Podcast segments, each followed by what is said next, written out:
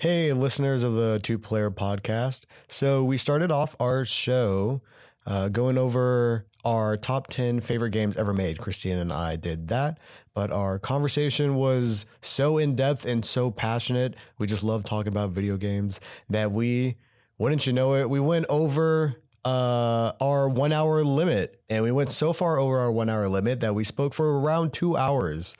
So we have broken up the first two editions of Two Player into two parts.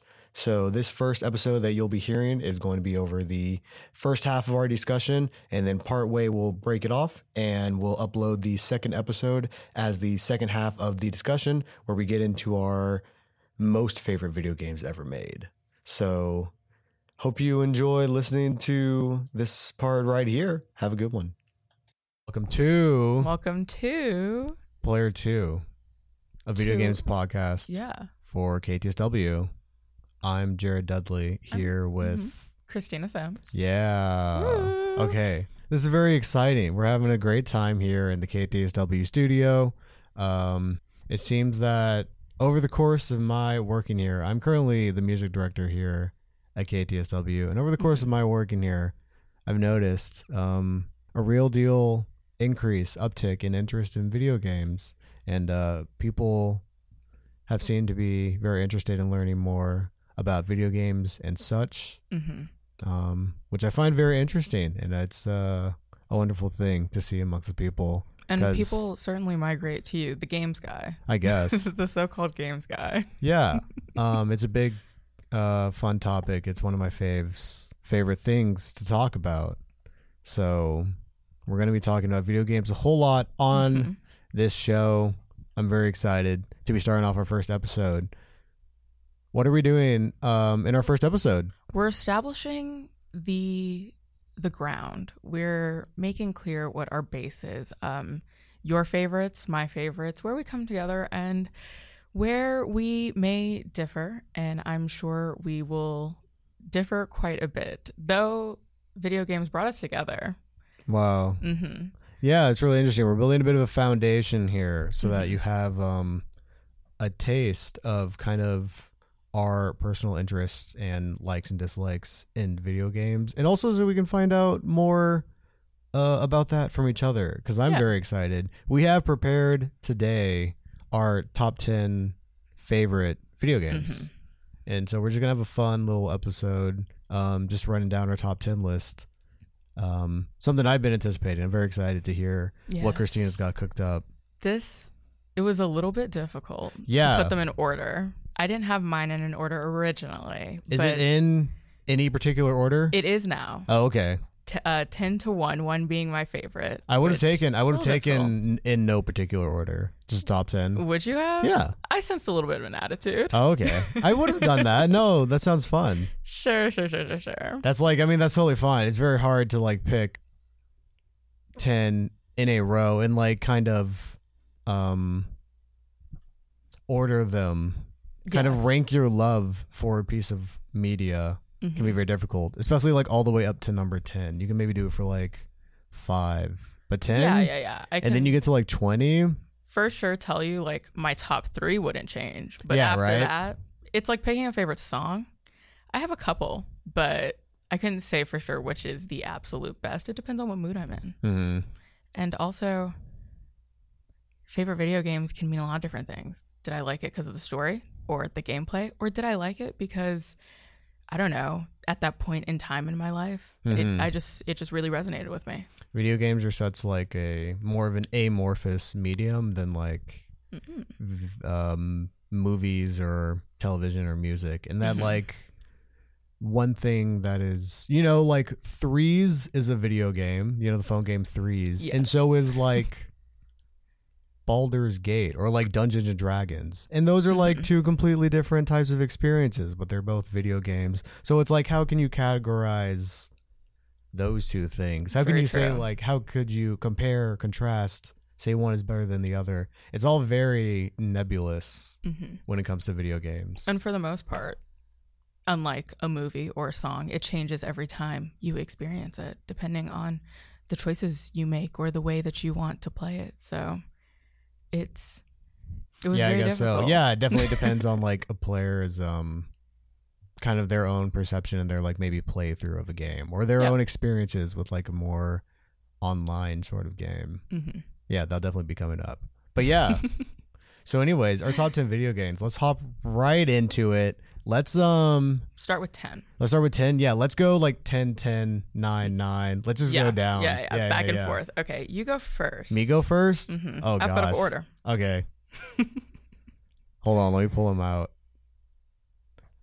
So these, this is my top 10 list. I've like never had a concrete top 10. I made this over the winter break of um 2022 to 2023 because I was bored and I was like thinking of just a little fun project of kind of framing my interests and stuff. I definitely had like top whatever just kind of in my brain, top movies, top albums, top video games, but I've never like Mhm. written down a top 10 at least for video games. Mhm. So, it was definitely a fun exercise to like go back and think about my favorites ever. Um and this definitely took me a long time. I remember like spending a lot of time in my bedroom thinking this up. So, I am very excited. yeah. All right. So number 10, immediately a curveball, something very different from any of the other games on this list. Uh, number 10, Dota 2. How are That- you on your familiarity with Dota 2? very low. Oh, I mean. I know everybody knows, but the, I was not expecting that one. No, yeah. Um, so I played just when I was a child, when I was a young child and I was poor and I did not have many video game consoles. Um, but I did have my dad's computer in his office at the house. I just played any crap free to play game I could get my hands on to, Mhm. even when it was just like a horrible experience, not fun. But if it was a video game and it was free, I was probably downloading it and playing it on my computer for too many hours. As you do. Yeah. So Dota 2, the beta came out in 2012. I guess I was like 11, 12. I think it was like the summer of 2012. So I was like 11 when I first encountered Dota. And I didn't really understand it because it's a very complicated game. For those not aware, Dota 2 is a what they call a MOBA. It's called a multiplayer online battle arena. Um, so you have two teams of five, and they do strategy fighting. You pick a hero. Uh, everybody's got their own ability. Very similar idea to Overwatch, which I know is very popular with a lot of people um, around the office. League of Um, Legends. Yeah, League of Legends, I guess, if you're into that Okay. yeah but um no i found dota 2 when i was like very young i had like a lot of free time and no money and it was just a free to play game that was very polished very immediately competitive they had their first um world tournament that they do every year called the international they had the international one before the game was even out and then they made a documentary about it valve did the uh, Mhm. developer and publisher of dota 2 which was very well made it got me really into esports for like the only thing I've ever gone to esports for, just because it was an it was a very exciting game to either be playing or watching.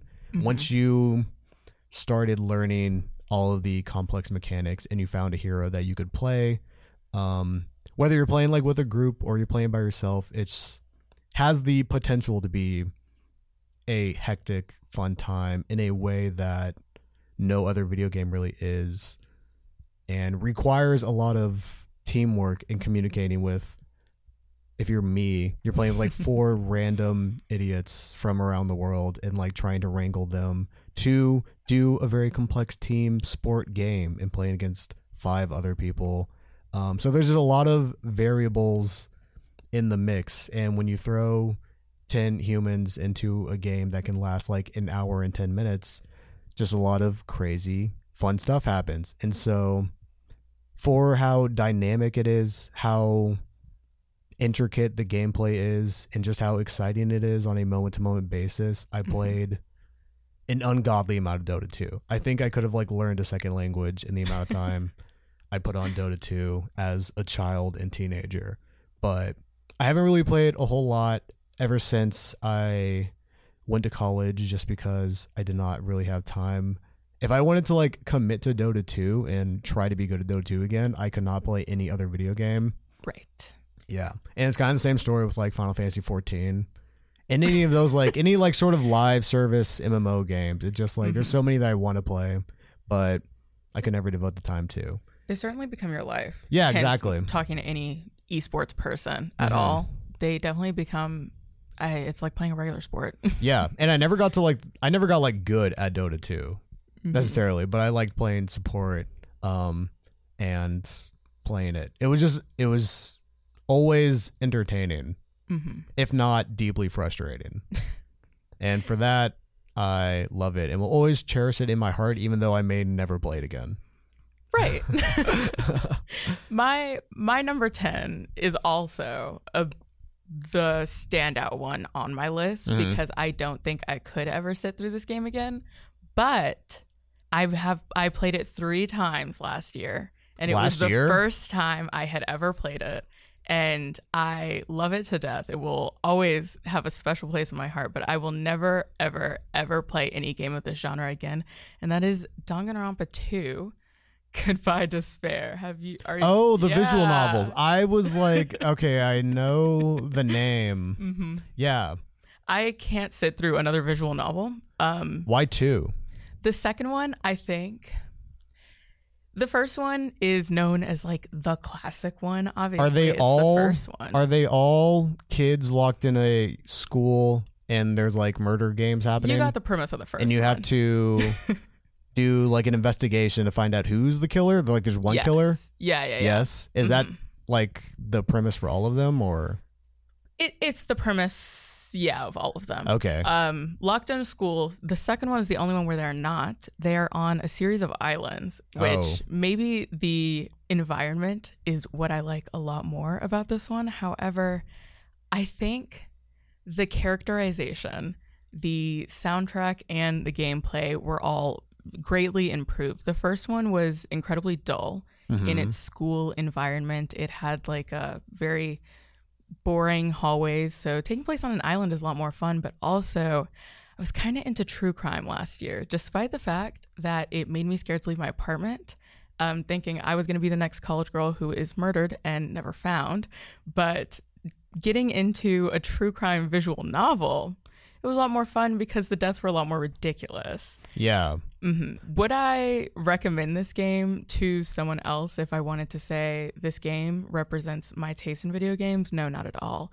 However, I think the storytelling aspect, I also really, really like good voice acting, fun voice acting, and the Class Trials are all completely voice acted, and it made me feel very, very smart to gather evidence and make my arguments in a timed out way. It's unlike Phoenix Wright, maybe, where you aren't exactly timed by a constantly running down timer at the top of your screen. Mhm. So it made me feel, Wait, there sense is a timer like in Danganronpa? yeah, there's Oh, a okay. time, there's a constantly running timer at the top of your screen, and you Oh. lose time if you get things wrong. And listen, That sounds stressful. it is stressful, and timers cause me a lot of anxiety, but. To get things right on your first try made me feel like I was really solving something. I don't think I could ever sit this, through this game again. It's so incredibly long, but I think Hmm. about it all the time. Yeah, they're so long. There are. It's a series I would like to get into. And would I, Mm-hmm. if I were to play one of them, did I have? Would I have to start with one? Or when there, it is comes there to any crossover? two, you do have to play the first one. Okay, And I'll the first one's not terrible. I probably would. I would play the first one. The first and one I think that might be my taste. a great game all the same. But for the second one specifically, you do have to play the first one to understand the ending. I also think that the ending is a lot better in the second one. It kind of actually wraps up, whereas in the first one, you kind of don't know what happens in the end. And I really hate cliffhangers. Hmm. Um, I would really like to know what happens to characters that I spent 100 hours with at the end of a story. And that doesn't exactly happen in the first one. But in the second one, you get a complete wrap up. Um, you understand what's going on, and it leaves room for a sequel. And technically, there are two ish sequels to the second one. But for those, they're a little more standoffish. You could definitely get away with playing the third one or the one titled V3. So, no. Okay. Well, I think. I think I have V3 on my Vita. Well, I definitely have the first I wouldn't one. recommend that one. I think I would terrible. not. Oh, okay. Yeah, I wouldn't. I guess I would start with the first one, but I'm playing through an Ace Attorney game right now. So maybe when I'm done with that, that'll take my visual novel spot. Is it your first Ace Attorney? Yes. Which one is it? The Ace Attorney Chronicles, the new one that they put on Switch Oh, last yeah, year. Yeah, I'm loving it. Okay. But anyways, moving on. don't think so. Um, number nine, something we both love a lot. Persona Five. Ooh. Are we talking about Persona later? we can talk about Persona. I guess oh, we talk are about gonna talk Persona. about yeah, that's what I mean. I, yeah. I would think so. Oh, okay. Yeah. I'm thinking we're gonna be talking about Persona later, but You know briefly, Persona Five. I played Persona Five when it came out in the United States, um, in what April 2017. Correct. Yeah, I was a sophomore in high school, and I was playing a game about sophomores in high school. I thought it was so cool. Uh, the characters are endearing. It's a whole lot of fun. It definitely um, taught me to appreciate more turn-based combat. Before I was like, I think I was already there before Persona Five came out. I was playing a lot of um, JRPGs, but Mhm. for the most part, I was adverse to a lot of the older ones because I knew turn-based combat was a bit of a turnoff for me. But I definitely really fell in love with a lot of the gameplay in Persona 5. They made the combat very quick, which is like the best part about it. is That it just goes quickly. The level Yeah. design is fun. It's like interesting to explore the dungeons and the characters in the story And the voice acting. and the voice acting. It's all really great. It's a fun time. for sure. Yeah, it was definitely a summer well spent playing that game. And it'll- Agreed. yeah, Agreed. It'll Yeah, stick yeah. with me in my little sophomore year heart. for the rest of my life. Definitely. Okay, so since we're going to go more into depth about that later, you already know. My number nine is also a game that we have both played, and it is Supergiant's Hades. oh wow. Yeah, Okay. this one is one of those games that takes a place on my list because of the point in my life that I played it. Not that I don't think it's a fantastic game, obviously, I do. Um, I think it's pretty much perfect, but if you ask anybody who knows me, I was unfortunately one of those people who's really into Greek mythology. yeah. So I know a lot. My necklace is, I'll talk about my, my necklace is always a Greek mythology. I wear it Mm. every day. And I love the whole, I love everything about it. And I love that in Hades, they do amend some of it because Greek mythology can get a little creepy. um, but they do amend a lot of the relationships and stuff they have. But other than that, I love Hades because it's visually, I think it's a beautiful game. Mhm. Musically, I love classical guitar and I love the song that um I just forgot her name. Orpheus and Eurydice yeah. have that is my I think that was one of my top songs of 2020 Mhm. after I played uh, Hades. But I think it is literally a perfect game for someone who does not like that genre. Yeah. Do you mean like Greek mythology or roguelikes? Roguelikes, not Okay, Greek yeah. As someone, I'm also a massive Supergiant fan. As someone who does not like roguelikes, Mhm. I remember that game got announced and I had to download the Epic Game Store to play it immediately. Um, Naturally. Yeah, way back then when that was like a whole deal. People were mad about that. Remember that? I do recall. Crazy. Um, but yeah, I remember that got announced at the Game Awards. I bought it immediately because I was a big Supergiant fan. And I was definitely disappointed because it was like the roguelike structure I'm not a huge fan of. This was the only one that I've ever finished still to this day. Mhm. Um, I just get bored. Even though technically you haven't finished it. Um, I've gone to I've rolled credits. I have rolled credits you rolled on Hades. credits twice in this game. Okay, well that's I have rolled credits in Hades, so that is considered finishing it. But yeah, Fair. I'm not a huge fan of roguelikes, but I definitely know that this is like the best one that I've played. Um.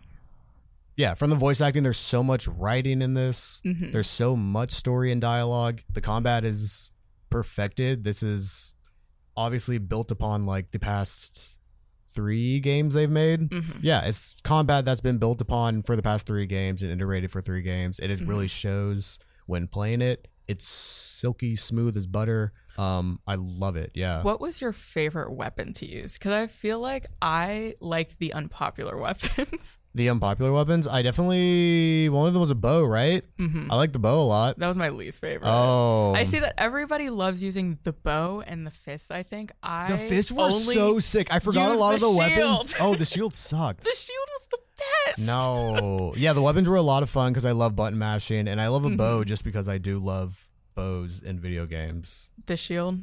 I will always stick to it. But yeah, Hades is my number nine. Hades. Hades is a great game. hmm Um, down to number eight.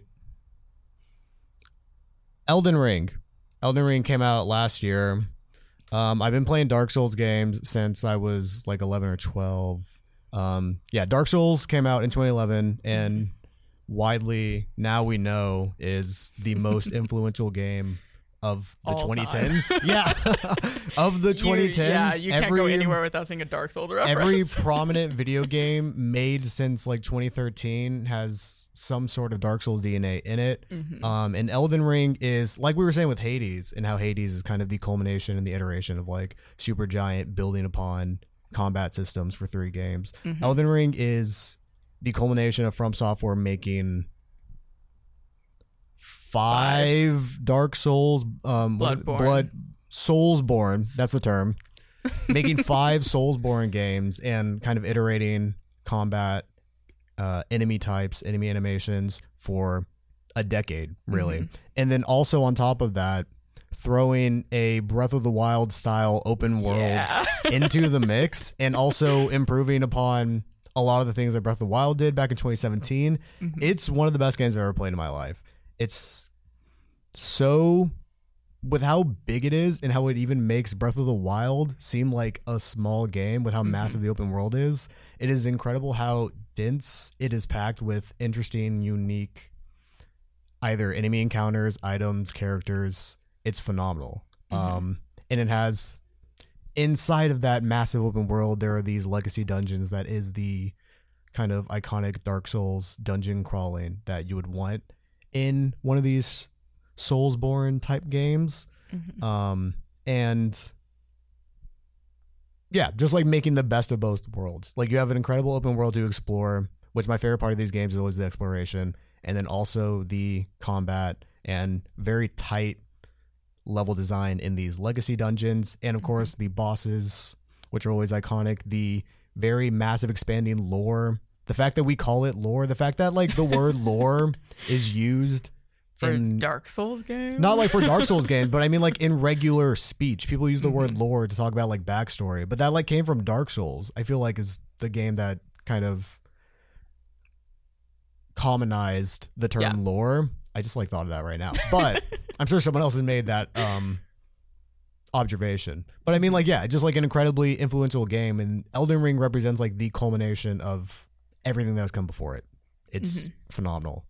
it fixed i never loved dark souls Mhm. games i gravitated a lot more towards bloodborne but um, Bloodborne is my favorite. yeah the uh it fixed so much it fixed a lot of the issues i had i visually if i don't like a game how the way a game looks it's just going to be very difficult for me to get through it And you didn't like the visual design it. of Dark Souls? i don't love the heads up display the user interface Really? yeah Wow, Western developer sounding sounds like a Western developer the week after Elden Ring came out. listen And they were all like, this user interface creates friction with the player experience. Listen, it's it is it's an issue that I have. Um, usually, I can look past like some ugly graphics from like the 2013 Mhm. kind of era, the Are 2008 you calling these to games? 2013. Are you game. calling these games ugly? I didn't say that. Did I say that? Uh, sounds like you were. Sounds like you were going there in that direction. That's true. That's true.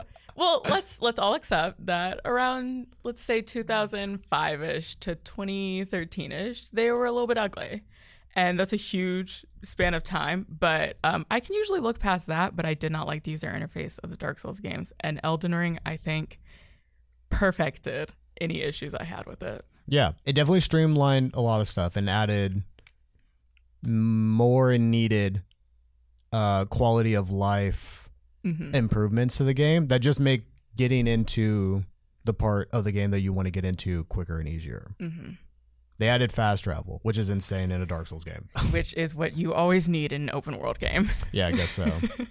All right, moving on. all right, so my number eight we are on. Yes. My number eight is a game that we referenced earlier, which is Phoenix Wright, Ace Attorney. Oh, the second oh, one, okay. Justice for All. So you haven't. So you're a big visual novel person. I was a big yes. Yeah? Anything that leans towards like visual novel RPG was kind of how I got into playing video games. Mm-hmm. Um, but Phoenix Wright, the second one, if you really, really love uh, what you're playing right now, you will really, really love um, the original trilogy Mhm. of Ace Attorney because the second one has a kidnapping alongside a murder. It has a mystery that you need to solve at the very end of the case. You have murder for hire. I think it has everything that, and I, I, I did say earlier that true crime kind of freaks me out. But um, when it comes to video games, I don't know. It seems so unrealistic that I don't really connect it to life, even though There's definitely like there's definitely more of a barrier there. There's layers between you Mhm. and the media instead of it being like more grisly true crime TV show. For sure. Yeah. Even though Criminal Minds is one of my favorite shows. Oh, okay, well So, there we go. None of this is surprising, really. Yeah. But the second one, Justice for All, it is the best game. I loved the final case where no big spoiler, because I don't know if you're gonna play it. Probably. Probably. Probably not. Probably 15 not. I'm years from right now. Ace Attorney 2, that would require me to finish the one I'm playing and then go back and play one and then play two. Yes. I'm to say that's going to be, that's a hard ask. Okay. Well, But yeah, like, it's yeah, you can talk so about it. fun Uh-huh. going into the final case on the second day and hearing that the prosecutor who you're supposed to be meeting in the courtroom uh, got shot and is in the hospital, which shouldn't be as funny as it is. But I don't know. It kind of adds to the intensity, especially when your second in command is has literally been kidnapped and you have to prove a guilty person's innocence to get her back, or you can find him guilty and your second in command gets murdered. Hmm. I don't know. I love the intensity that they kind of added over the first one where it's a little silly sometimes, you know, it's still murder because they're murder trials, but it it's a little silly, a little unrealistic, but this one kind of added some stakes to it and I think it deserves the number 8 spot on my list hmm just for that. Cool. Yeah. I'm loving the Ace Attorney Chronicles. Yes, is the new one. Have you played the new one? I have not. Okay. I'm loving it. I kind of got out of it and I really want to get back into it because it's just really fun yelling objection. Yeah, they're on Switch. it's a fun time. It looks great too. I love the art style. It does look great, but I think the original ones kind of hold up okay. as well. Yeah, and they kind of remastered them, so they they kind of hold up as well as the newer ones. Cool. All right.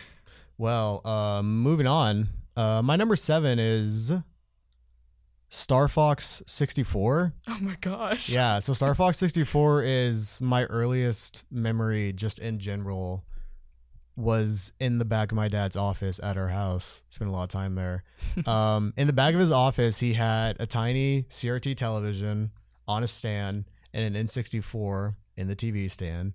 And I would sit on the floor cross legged playing Star Fox 64 for who knows how long. I don't really remember a whole lot from it, but I do remember playing a lot of it. It was kind of the first time I can really remember enjoying a game. And even still today, it is just a satisfying little shoot 'em up.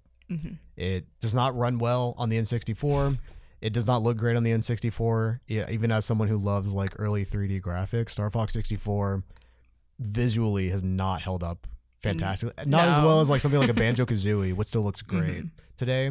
Um, but it is a game that is really perfectly suited for that weird, gross N64 controller Yes. with like the one stick in the middle of the controller. Mhm. If you're when You need so- like three hands. To yeah, hold you that. would need like three hands to properly hold it. But Star Fox as a game, it's very simple. You're just like it's kind of like a light shooter um, that you would find in like an arcade. Mhm. Is very similar to that. But just having the little flight stick and then your shooting buttons are all very accessible using the other hand. It was just a game that was designed well for the N64. And it was incredibly easy to play, pick up. You would take different paths in the courses, those are called the levels. But like depending on if you reach like secret challenges, you would unlock a new course throughout your playthrough. And always finding one of those just like blew my mind. It was the first like branching path I ever found in a video game. And that was just like a wild concept to me as a young child. But it's just a satisfying game to play and try to get the high score in. Since since that made your top 10 Mm-hmm. you are going to I feel like you haven't played something that is later on my list, Really? but I think you would like. a Okay, the reason why I'm not saying 10. I'm not saying Star Fox 64 is a phenomenal video game. I'm saying Star Fox 64 is in my True. top 10 because it is the first game right. for me. Yeah. Correct. Yeah. No, no, no. Not all of these games on my list are the greatest game ever, but they're the greatest game ever in my heart. Yeah. Absolutely. Star Fox 64, I don't know like if I would be playing video games still like without Star Fox 64. hmm It all started there was a strong foundation there of just like some real good stuff. Right. Yeah. all right, what's next? My number seven, we're on.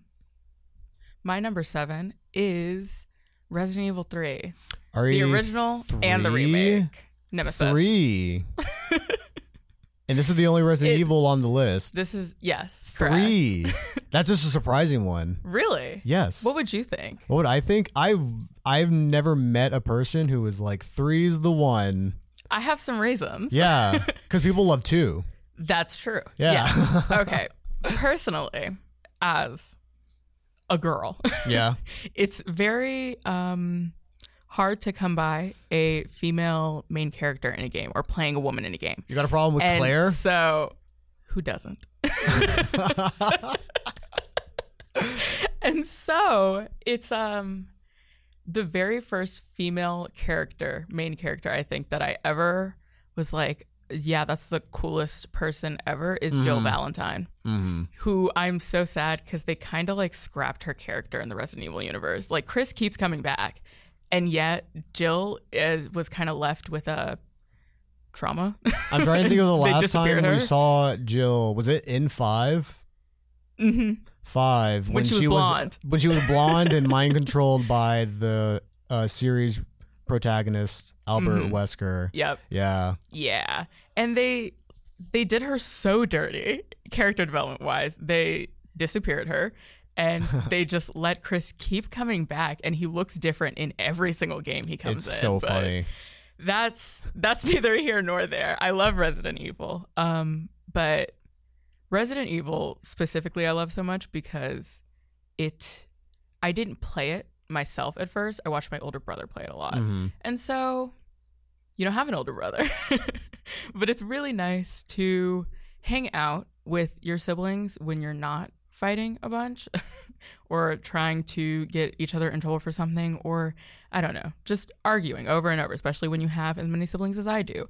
And my brother being my only brother, uh, the one thing that we bonded about was video games. So I would watch him all the time play like all the Resident Evil games and again, even though true crime scares me on the inside, uh, like jump scares and horror and horror movies and stuff, they don't really scare me. Mhm. Um, and even so, I kind of like the feeling.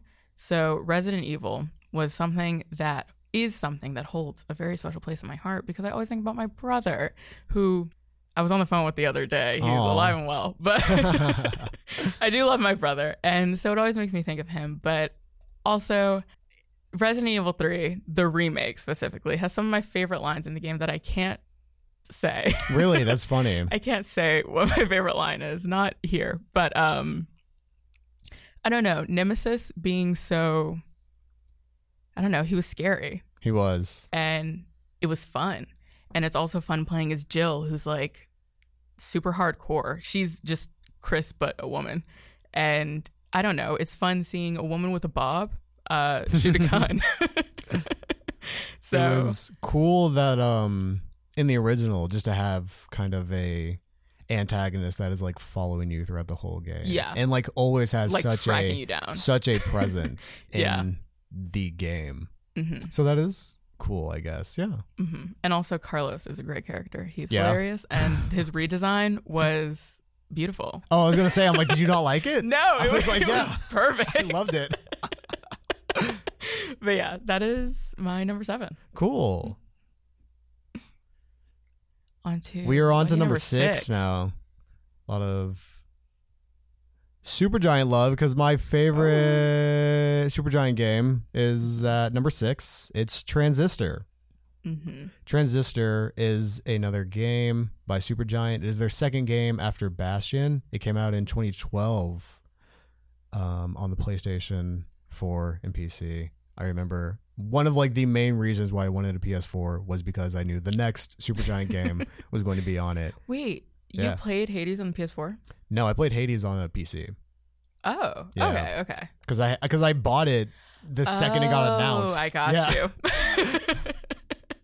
But yeah, Transistor is about a singer in a futuristic cyberpunky city who has lost her voice and see the game starts in the middle of a murder is what it looks like. Ooh. and you're pulling a sword out of a guy's chest and the sword is talking to you and then you're off on your way and you have no idea what the story is.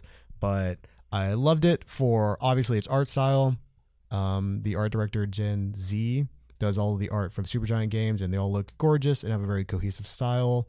Uh, the music done by Darren Korb is just some of my absolute favorite ever one of my favorite soundtracks in anything with transistor and just the combat i think Bastion is really excellent. Everything I just said about the art design and the music is also true for Bastion, but I think its biggest flaw was just that the gameplay was like a very simple kind of Diablo feeling dungeon crawler type Mhm. game.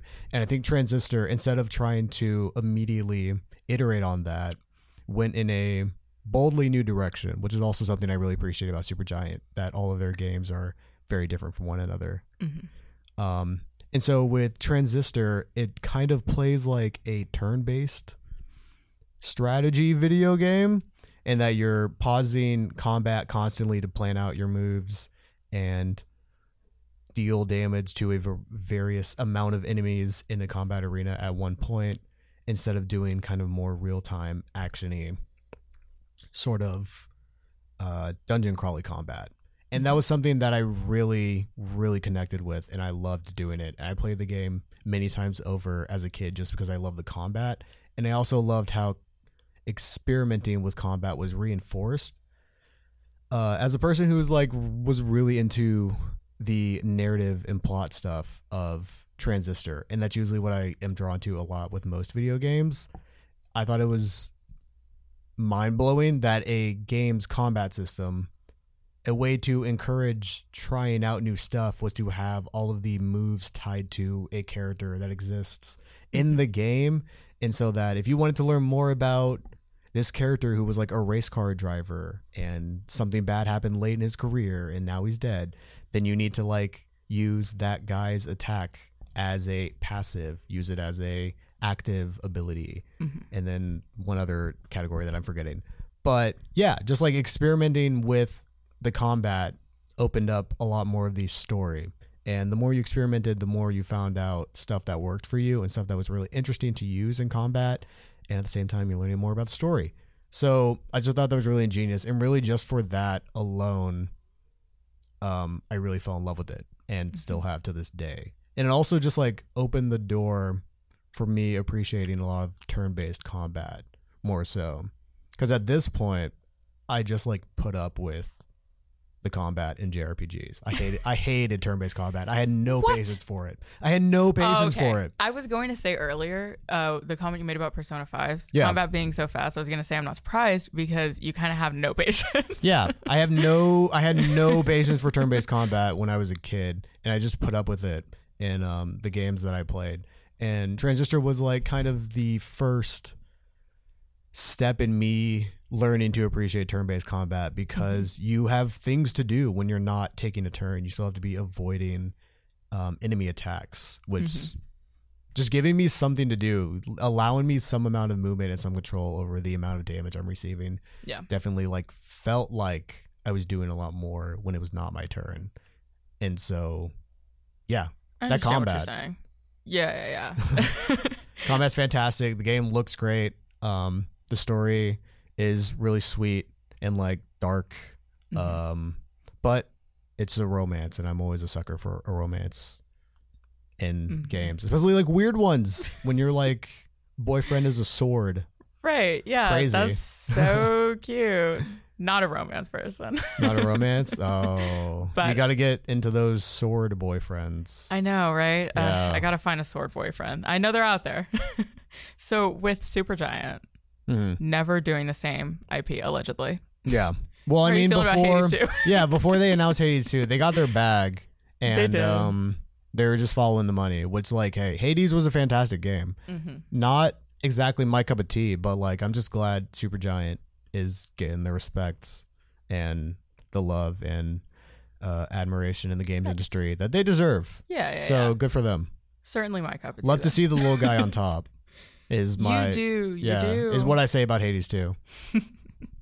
All right. Speaking of the little guy, Mhm. my number six was very hard to put at number six because this is my favorite.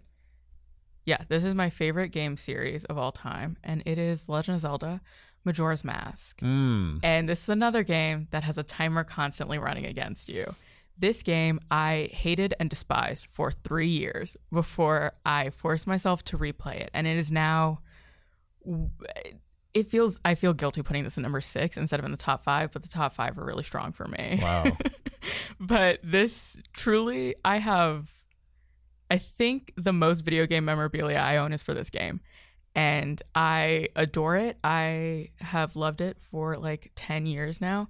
And running around as young Link, who is trapped in all of these different masks until you can get his face back. Have you played it? No, I have no experience. I have no Okay. experience with Majora's Mask or Ocarina of Time, which I know was like It's the direct sequel to Ocarina. of direct sequel. Yeah, Yeah. it was like released like right after. It uses a Mhm. lot of the same like. it's kind of with the same thinking behind Hades 2 is that Mhm. Ocarina of Time was a huge hit, so they made a sequel, which I know people love Majora's Mask. people love Majora's Mask. Yeah. I was not of this opinion when I first played it because the timer, it's on the top of the screen or the bottom, depending on what you played on, um, and it tells you how many hours hours it kind of runs down more in minutes in real life Mhm. um, you have left in the day and every time a day passes it tells you you have two more days left. You have one more day left. You have one more night left before you have to reverse time or everybody dies.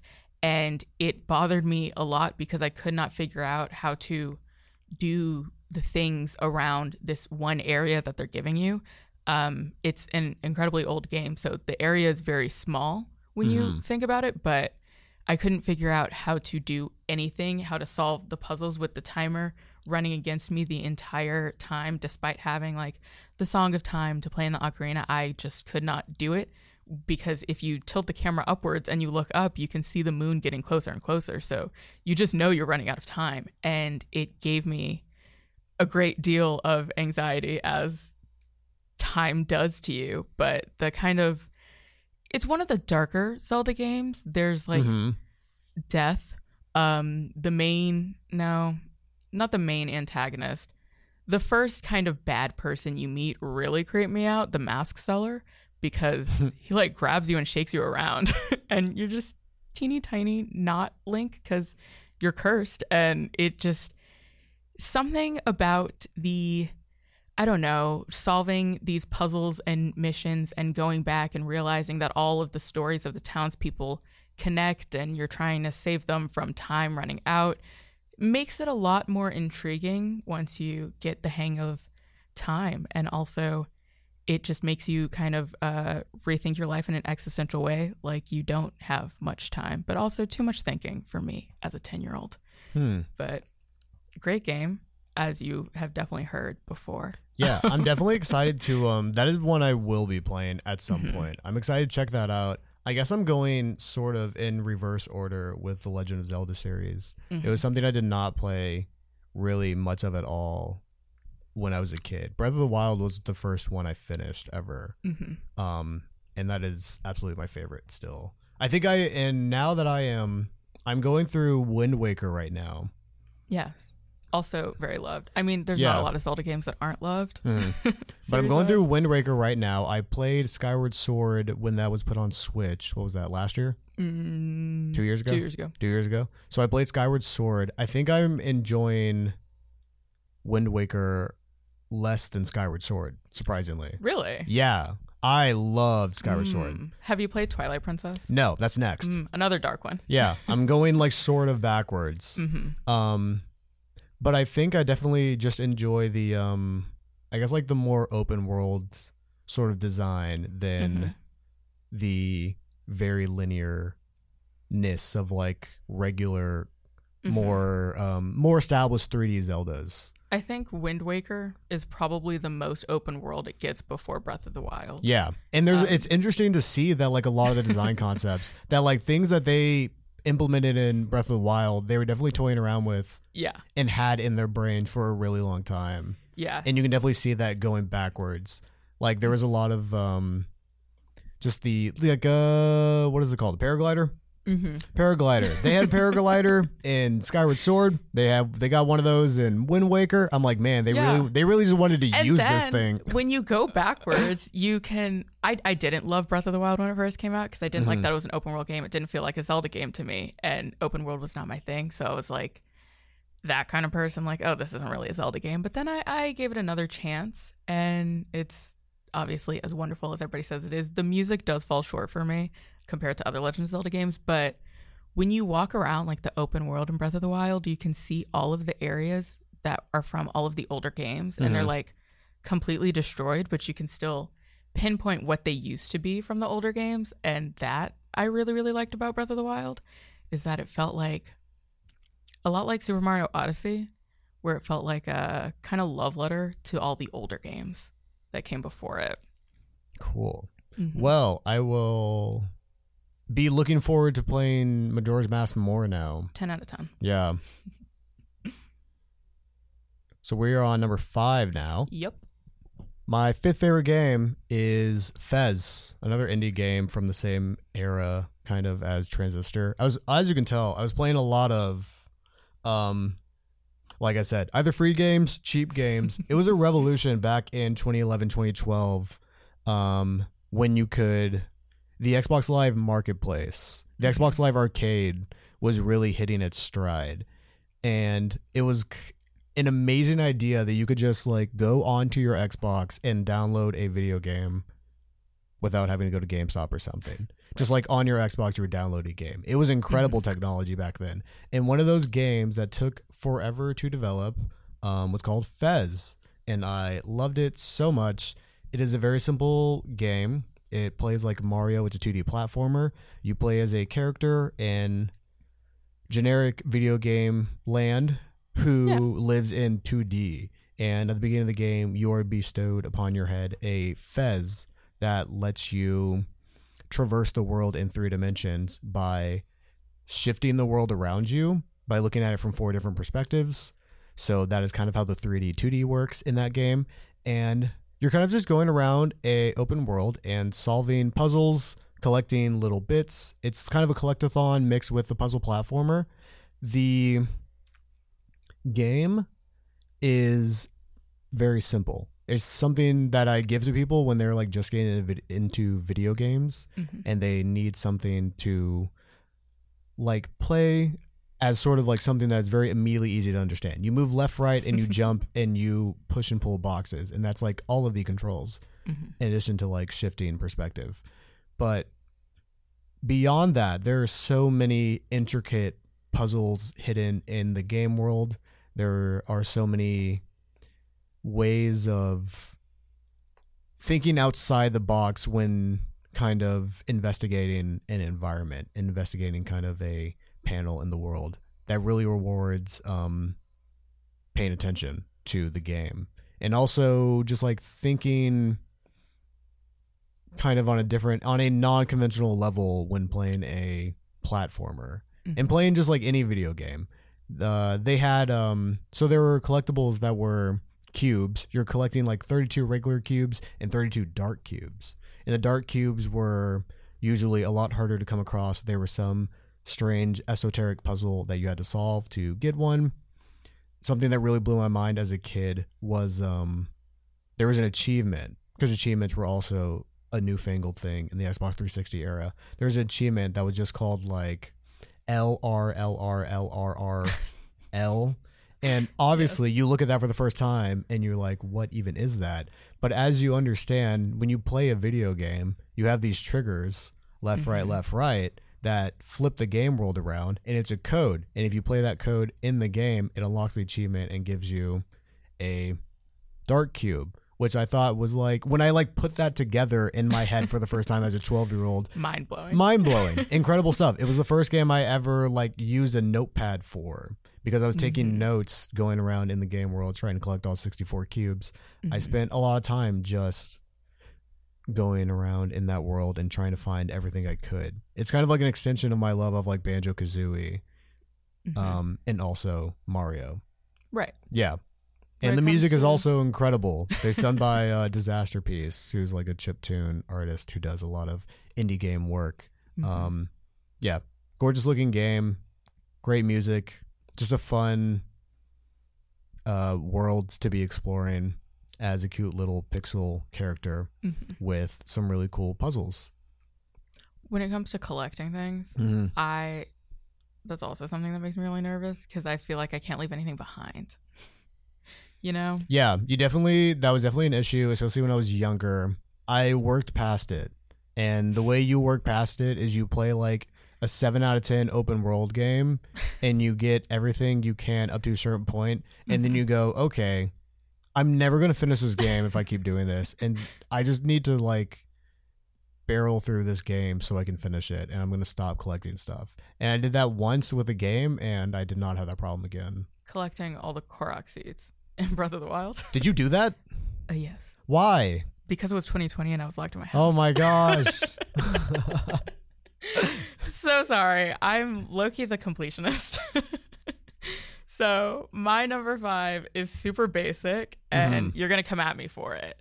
But this was a game that when I played it when I was very young, I was like, wow, this is the most incredible soundtrack I've ever heard in my life. Nothing will ever beat this. Mhm. And uh, it is Final Fantasy VII.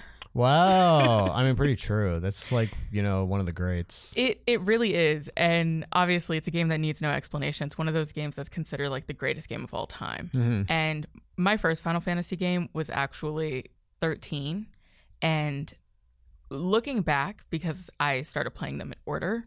Um, after that, looking back, it is not a game I would ever touch again. Um, 13, I I love the way it looks. I do not love the way it plays the battle system hmm because I love turn based combat and I love waiting your turn um, for the enemy turn. I love thinking strategically and doing like the math on how hard this will hit if I add this and that. And it's not surprising that I like Pokemon. hmm But Final Fantasy VII is another one of those games that had like strong female characters, specifically Tifa, whom I named our family guinea pig after Wow.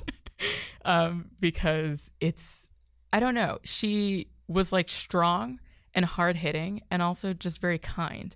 And I think the translation, the original translation of Seven, was not the strongest, as everybody knows. It was more like a a transliteration. Have you ever heard that word? Transliteration. Transliteration. I learned it while doing some video game research a couple years ago. oh, okay. So, transliteration is when you translate directly from one language to another, and translation is more like when you take what was said, get the idea of it, and make it make sense in the colloquial speaking of Yeah. your own language. So it was a much more literal translation, right. Yeah. And that's kind of what which they is did why a lot of like the English is questionable. right. These guy are sick. Yeah, You know, the something iconic like that. but um I think that despite all of those flaws, Seven and its remake, which I think did it incredible justice, even though a lot of people didn't like what they thought were filler.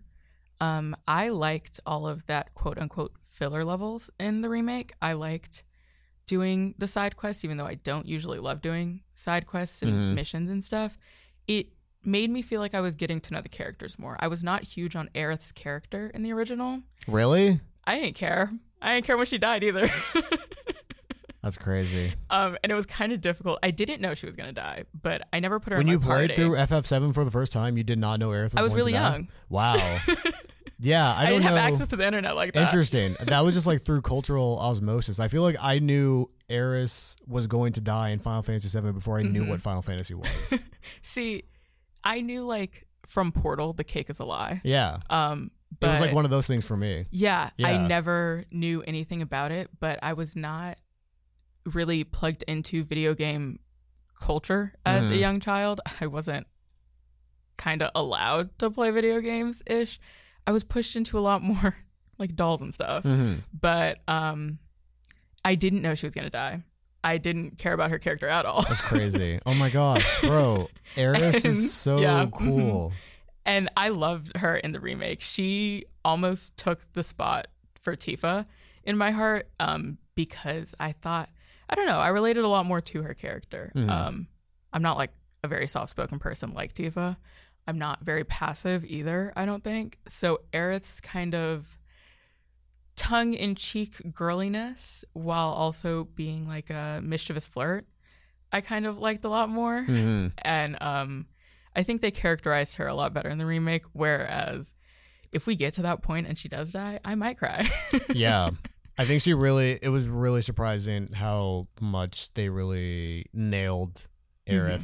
in the remake. I was a big fan of her in the original game. I love Aerith. Oh my God. yeah. I know. But um yeah, they really nailed it in the remake and I love the remake too. Mhm. Uh I need to play the Rebirth. What is it? yeah, Crisis Core. Crisis Core. I too need they to play remastered that. Crisis Core. what do you know about Zack? I know well, I know what's in FF7. Okay. Yeah. Well, yeah, oh yeah, Yeah, I played through FF7. So the the baseline stuff. Yeah. I mean, So I need to explore Zack's backstory in Crisis Core. it. Um, and I'm really excited to do that. yeah, it's one of those things that's like, did you see Advent Children, the movie? Yeah.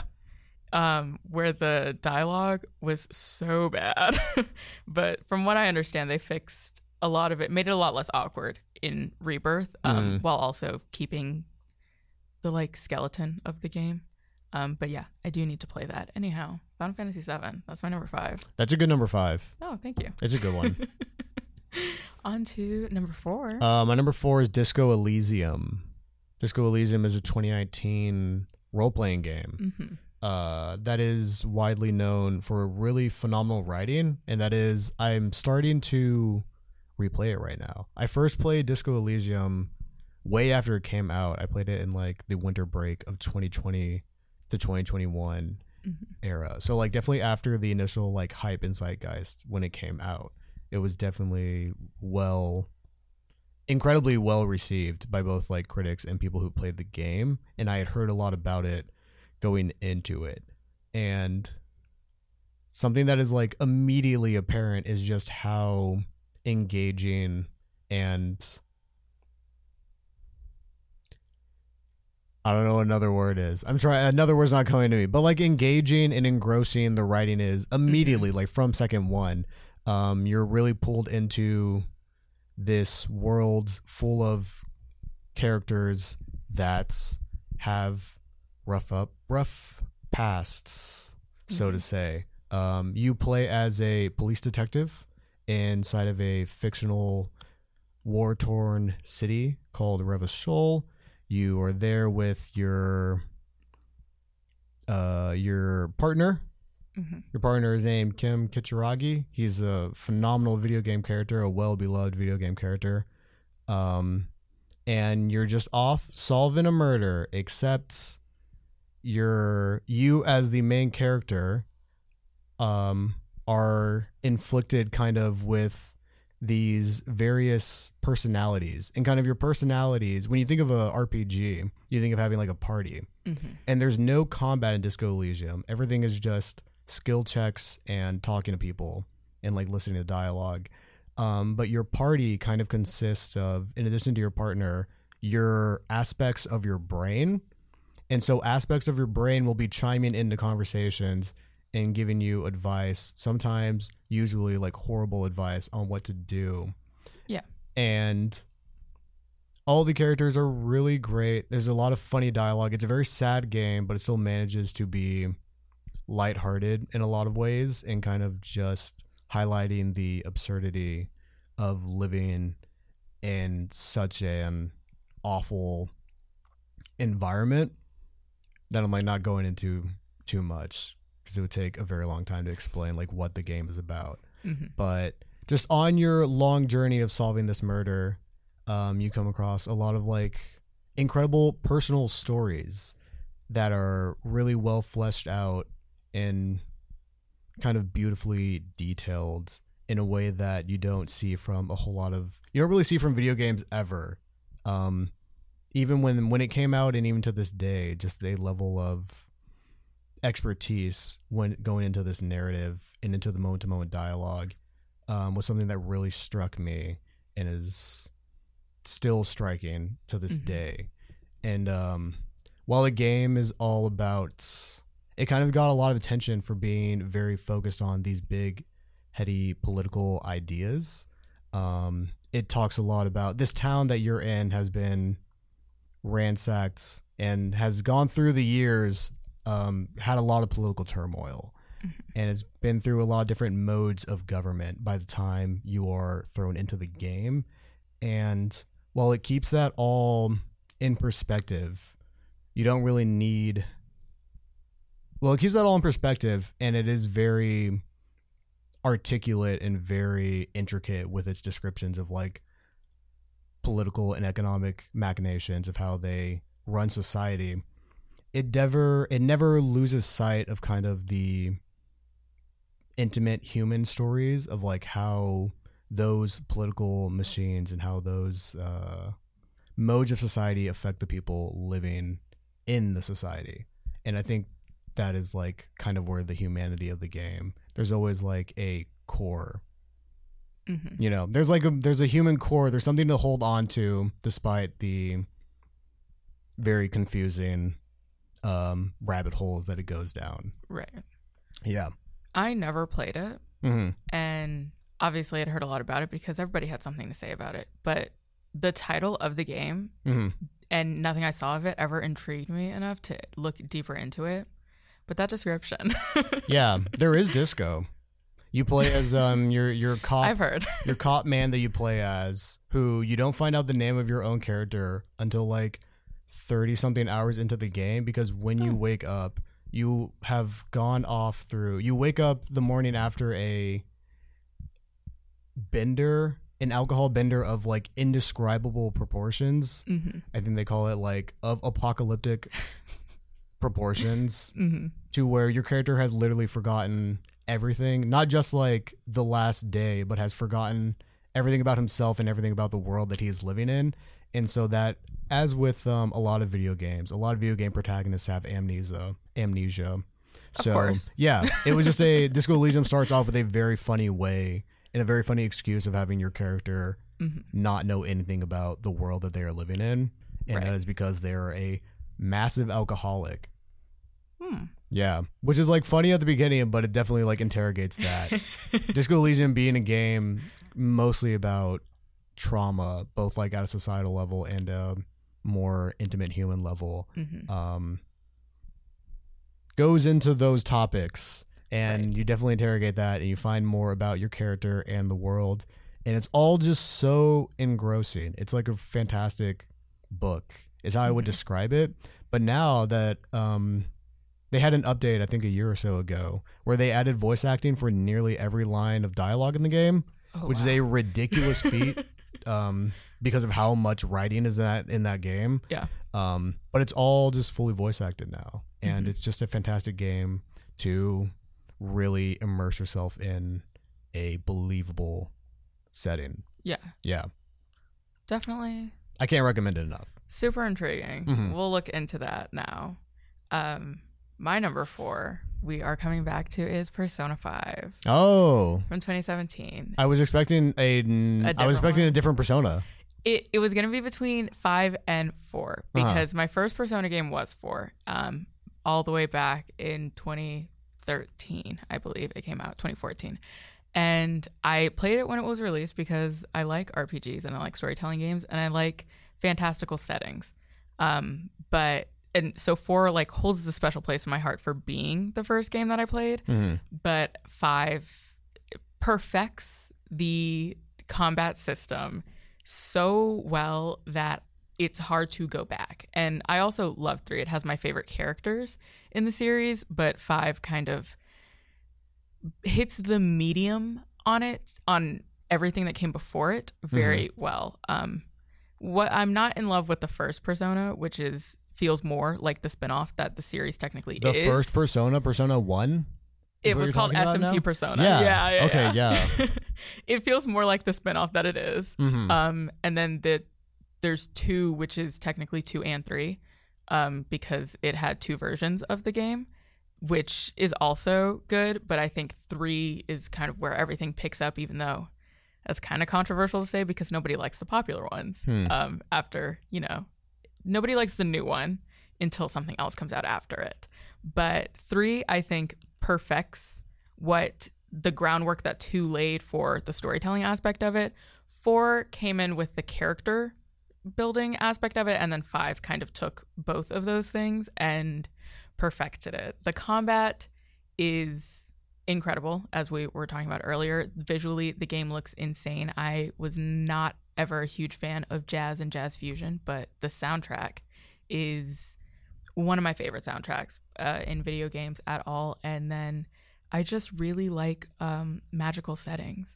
I really like having powers, and I really like elemental stuff. So- Elemental types. Yeah, yeah, yeah. Like A rock paper scissors. Final Fantasy. Yeah, a rock paper scissors aspect, just like in the combat. I think my top three all come back to that. Hmm. so, Persona 5, it's also my favorite because when I played it, I was a freshman in high school. Mm-hmm. And then when The Royal came out, I was a senior in high school. Wow. So it was like, I don't know, the same game, different perspectives. And also at both of those times in my life, uh, I had other stuff going on that made me really like the social aspect of the game.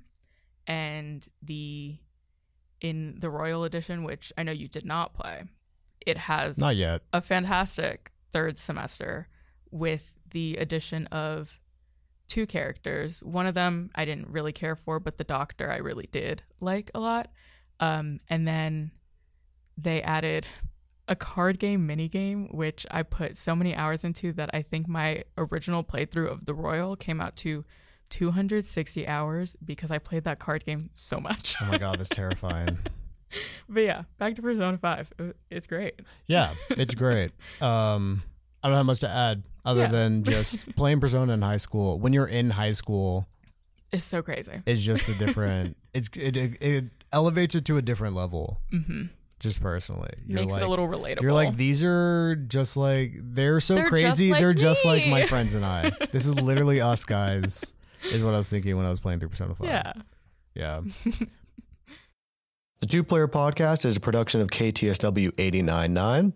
The show is hosted by Christina Sims and me, Jared Dudley. The show is produced by Victor Guevara with help from Elizabeth May. Thanks for tuning in and see you next time.